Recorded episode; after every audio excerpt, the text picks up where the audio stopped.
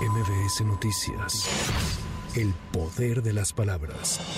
Durante su conferencia de esta mañana, el presidente Andrés Manuel López Obrador acusó que sus opositores han echado a andar una campaña perversa para culparlo si le pasa algo a un periodista o a un aspirante a la presidencia. Estoy sintiendo una campaña pues muy sucia, muy perversa, muy inhumana, muy autoritaria, fascista, de mucha maldad. Ojalá y recapaciten, porque no estoy viendo que sea espontáneo. Lo acaban de echar a andar, cuando mucho hace una semana. Mañana vamos a presentar el informe sobre esto. ¿Quién lo dijo primero? ¿Quién después? Pero lo han estado repitiendo. Es realmente muy perverso el adelantar lo que no quisiéramos que sucediera. El pronosticar de que va a haber un crimen y que el presidente va a ser el responsable.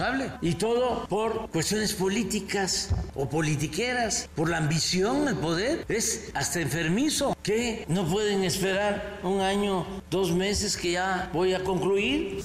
El primer mandatario agradeció al presidente de Estados Unidos, Joe Biden, la denuncia que presentó contra el gobernador de Texas, Greg Abbott, por haber instalado un muro de boyas en el río Bravo que viola la soberanía de México. Adelanto de que le agradecemos mucho al presidente Biden por haber enviado a la fiscalía, a los jueces, una denuncia en contra de el gobernador de Texas por instalar estas boyas, estas alambradas en el río Bravo, Río Grande, que están violando nuestra soberanía y violando tratados y acuerdos internacionales, tanto acuerdos bilaterales, es decir, de respeto a nuestros territorios que se tienen suscritos con el gobierno de Estados Unidos, como lo que tiene que ver con el derecho internacional, más lo que implica de violación a los derechos humanos.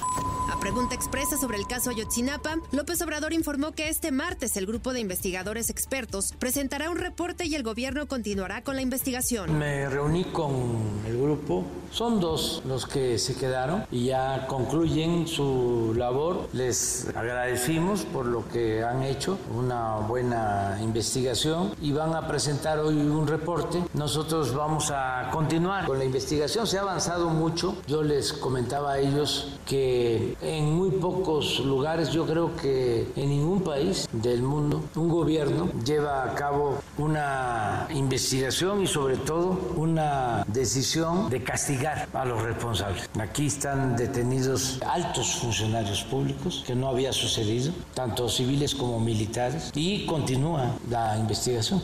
México y Estados Unidos refrendaron su compromiso para combatir el fentanilo ilícito, interrumpir el tráfico de armas y manejar la migración de manera humana. En un comunicado conjunto luego de la reunión de este lunes entre el presidente de la República y la asesora de seguridad norteamericana, ambos gobiernos reconocieron que el tráfico de armas de fuego contribuye a la violencia y a la destrucción en ambos lados de la frontera. Con información de Lourdes González, para MBS Noticias, Sheila Amador. MBS Noticias. El poder de las palabras.